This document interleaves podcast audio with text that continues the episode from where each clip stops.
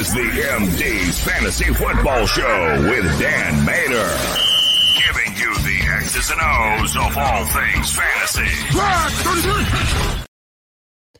Well, hello, everybody, and welcome in, and thank you for joining me on the MD's Fantasy Football Show. As always, I'm your host, Dan Mater. We got a great one in store for you guys today. But first, make sure you subscribe to our YouTube channel and hit the bell notification that we get notified whenever we have new content available to you. You can also stay up to date with the show when you're on the go by downloading us on your favorite podcast app, available wherever you listen to podcasts. Uh, it's Operation Domination, baby. That's Wednesday night. It's time to put last week behind us and move forward into the new week so we can continue to win you championships and cash you tickets. Uh, yeah, I won't be by myself for very long. Hopefully, I'm not really sure where the other guys are at. I guess they didn't get the memo. Uh, hopefully, we'll hear from them soon. But we do have, of course, a full slate of action packed games and getting through all the information we got to get through for you guys to help you out is is a bear when we don't have any bye weeks yet. A couple more weeks until week five. We start getting some bye weeks in here, but nonetheless, I feel pretty prepared in helping you guys be able to win your weeks and cash those tickets. So Make sure you ask your questions as the show goes on. We'll answer any start sit situations, trade questions, all kinds of things, waiver add drops. We're just here to help you out and have some fun along the way.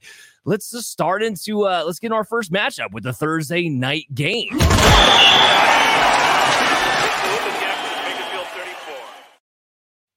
Okay, so our first matchup, we got the Giants taking on the San Francisco 49ers. This game right now has been fluctuating between a minus 10, minus 10 and a half, somewhere in there. The point is, San Fran plans on going into this game at least 10 point favorites against the New York Giants. It should come, frankly, as no surprise. The more surprise that the over under is 45, because I don't know if the Giants can be able to score points in this game.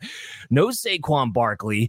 Daniel Jones, as I've well documented over the weeks, if you've been listening to the show for any length of time, you know that this guy, when he does not have a bottom tier matchup in a defense to go up against, he is terrible fantasy wise. In fact, that's actually why I have him ranked at my QB 17. ECR's got him at 15, just a couple spots lower. But after he was the QB1 last week, I have Daniel Jones as a must bench this week because of that said matchup. That's what we're talking about in today's show. With that, the number one quarterback goes right to your bench now because he's playing against a competent defense and it's elite defense, but all he has to do is play a competent defense, and I don't want to play him. You take Saquon Barkley out of that mix. Now the RPO isn't as active, and now all of a sudden we got a mess on our hands. But let's welcome in Chase Thornton to the show. Chase, how we doing, buddy?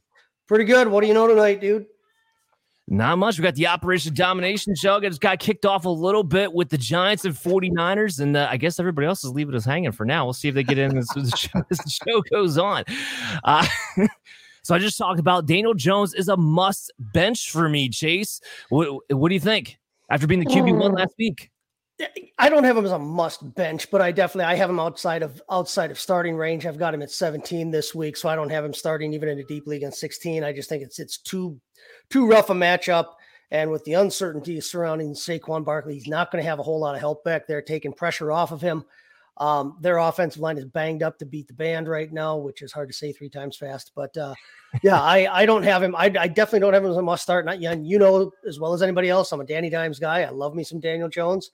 Um, but I just yeah, I don't think that he's going to have enough help right now. Uh, he finally got his rushing yards last week, which is which helped and he and he had a good he had a good passing game. He hit 300 yards passing. He should have yeah he played like a number one a starting quarterback, but that ain't going to happen this week with no Saquon. I don't think we're going to see Saquon and with no you know no O line help against that 49er defense. Yeah, if you were actually going to start Daniel Jones, you'd have to hope he comes up with something in garbage time. His value is so hand in hand with his rushing ability. And they have no Saquon, and the 49ers can just tee off on him in the RPO action. I don't know how much rushing room he's going to have. So that's why he's on the bench for me here.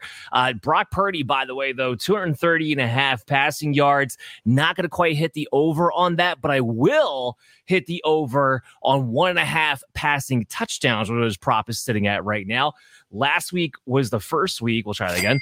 Last week was the first week that he did not throw for two touchdowns since he started in a regular season game. And really, yeah. that's because he had a couple missed throws in the game. Could have actually had a huge day. I suspect that won't be the case this week, whether Brandon Aiyuk plays or not. And we'll get into that in just a second. But let's, of course, you're playing Christian McCaffrey. Oh, by the way, Christian McCaffrey's, I don't know who set these over unders this week, but I, I there's a lot of great values. 79 and a half rushing yards against this New York Giant team right now. I don't know if people are just freaking out because they're like, oh, they're going to, 49ers are talking about they have to rest him. okay, well, maybe for eight carries, relax. He's going to get over 100 yards rushing this win. So hammer the over on that one. Let's talk about the Giants backfield though, because Saquon, we know he's out.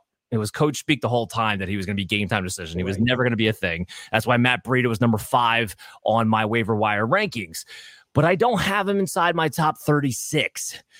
For one thing, I, I, wasn't super thrilled about having my waiver wire rankings because it's a maybe a one week wonder because it is talking about Saquon in a way that maybe he does play next week. Maybe you get two weeks out of it. You hate the matchup. You know it's going to be a three man committee, most likely, at least a two man committee, probably Gary Brightwell. I wouldn't be surprised if you saw a little bit of Eric Gray in there. And look, Kyren had success last week. I get it but he's also targeted 10 times and he got in the end zone twice. His efficiency, yeah. 3.7 yards per carry. I don't really want to play Matt Breida. I know teams are running back needy though. Chase, where you got Matt Breida? Yeah, I I think he was a he he was a priority waiver wire add because of course and, and, you know he's taken over for Saquon and we all know that you know he's going to be the lead of like you said even if it is a committee uh, he's the best of the three guys they got left in pass protection so you I mean he's going to get the work that Saquon would have had but I don't think the game script is going to be there for them to continue to just hand him the ball. We already talked about their myriad issues on the offensive line. Uh, they're facing the 49ers. This is it's just not a good matchup all around. If Saquon can't return next week, if this does turn into a two or three week thing, I definitely like Breida better down the road, as in next week and the following week, much more than I like him this week. So no, I, I'm right there with you. I've got him right at ECR at 37. So I'm yeah, I'm not high on him either, but he was a priority add for for good reason. Yeah, no, one hundred percent. If you did, have you had Saquon, you probably felt the need to pick up Matt Breida. That's again, that's why I was on my list. I just don't like it for this week. Uh, Deebo Samuel, you're going to play him. I'm a little bit higher than the ECR, but I do want to cash his 54 and a half receiving yards prop. He's been over that the last two weeks in a row, and Brandon Aiyuk may, may not play. If he does play, may be limited. This just sets up to be a good matchup for Deebo Samuel. So I'm hammering the over on the 54 and a half receiving yards. Speaking of Brandon Aiyuk, now he was able to play in and out that game with the shoulder issue. You could tell it hindered him. Again, if Brock Purdy actually hits him in stride, he still has a big game, even on limited snap counts. If he plays, you got to play him. I, I, think that's really basically what this comes down to. Chase, I guess a quick question for you because I don't want to spend too much time talking about Brandon Aiyuk, but if you are if you own Brandon Aiyuk, and maybe you do in some leagues, would you rather see the 49ers play him or sit him for the longevity or just want to play him because it's a great match against the Giants? Um, I want him to stay healthy because when he's healthy, I have, and I'm on record. I said it last week. I'll say it all season until I get I see it proven otherwise. I think he's the best wide receiver on that team, fantasy wise. I think he's, and I think he's the, you know, I think he's the best option they have as a wide receiver, as a straight wide receiver. But I don't necessarily want to see him aggravate that shoulder injury or you know play through it and be lesser than. So I'm okay I didn't necessarily draft Brandon Aiyuk to have to be one of my top two wide receivers in a lot of leagues. Um, I do have him. I, I, have a handful of him. Um, I would, you know, hey, if he's going to be limited, just back off, let him heal, let him get healthy, put him back in later on. I'm not worried about matchups. I know it's a good matchup against the Giants. I'm not necessarily worried about matchups with anybody on the 49ers offense because I think they're just that good a team. But yeah, I, I if if he's banged up in any way, I would much rather see him get healthy. Yeah, I tend to agree. Longevity matters more to me as somebody who does have Brandon Aiyuk in certain certain situations. Here's what I would say: if he does play tomorrow, I have to think they let him play because they don't feel like he's going to be limited. Otherwise, why take the chance when you're a ten point favorite? Yeah, if so he's yeah, if he's out there, I think it's a positive sign for yeah, his um, injury status and it was not a there was no fracture on the x-ray. Let's welcome in adam larue. And adam you can a- answer one of our questions from one of our returning guests here. Uh, akers to minnesota should i consider stashing? Adam would you stash cam akers now?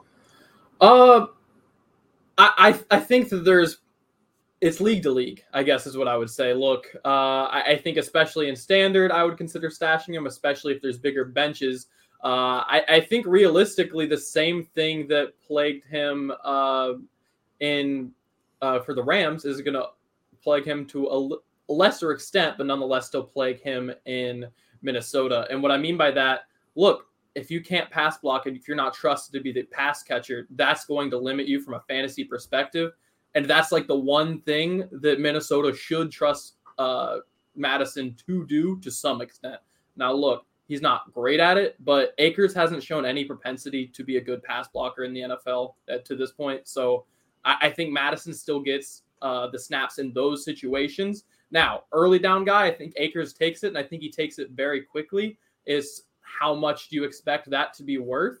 And I think that's you know maybe that's a flex, maybe that's someone who is a high end handcuff. Maybe he's uh, in certain matchups, plus matchups, you can play him, but you don't when it, it's going to be, you know, explosive offenses back and forth.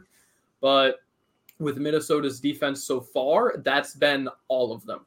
So that's kind of my concern with him in Minnesota is if he's the early down back and I want to play him when when Minnesota's in plus many of those they have. Yeah, I, I, think the simple answer here is just is just yes.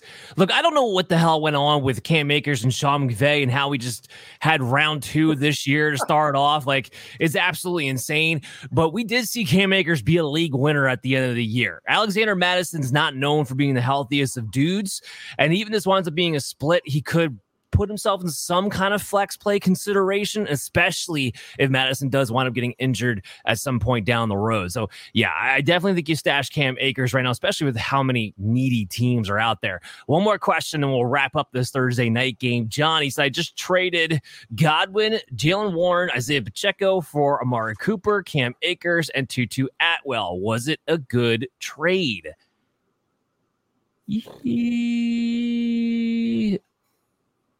I think it depends on how running back needy you were. Let's let's put it that way. Because Pacheco is a starting running back now.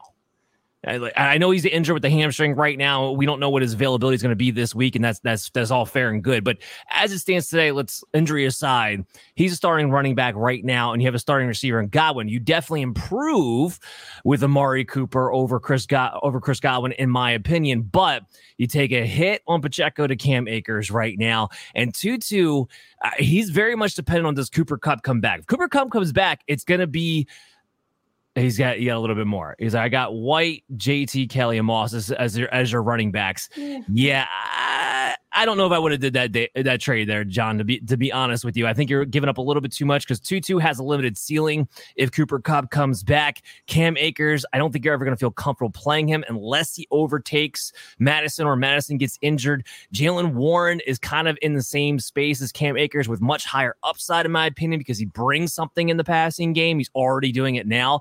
So, John, I don't know if I would have did that deal. You guys disagree or agree? No, I agree. I think that you know, it, again, I, I, don't necessarily know if it means how how needy his running back room was, but his his wide receiver room. You had three starting. I mean, if you've got JT and Moss, you've got one starting running back, depending on whatever happens. White is a starting running back. Kelly is not. So you've got two starting running backs now where you had three when you had Pacheco, plus you had a flex option and a possible, who knows what'll happen in Pittsburgh with Warren. Uh, with Godwin, I agree that Godwin to Amari is an upgrade. Tutu, like you said, might be absolutely fantasy worthless in three, four weeks if if Cooper Kupp can come back. Um, and Akers, nobody knows. Like he says, it's a dart throw. It is. It is a complete total dart throw. Um, It, it, I mean, it's Jaylen Warren's a better dart throw. It would have been in a similar situation. I, I, don't. I don't think I would have did that trade. Uh, I don't think I would have, but I don't think it's the end of the world. No, I will put it that way. The, the, sky isn't falling. Don't be like, ah, oh, crap. I did. No, you didn't lose Whatever. the trade. I don't want to put yeah. it that way. You didn't no, lose no, no. the trade. I just don't think I would have bothered doing the trade.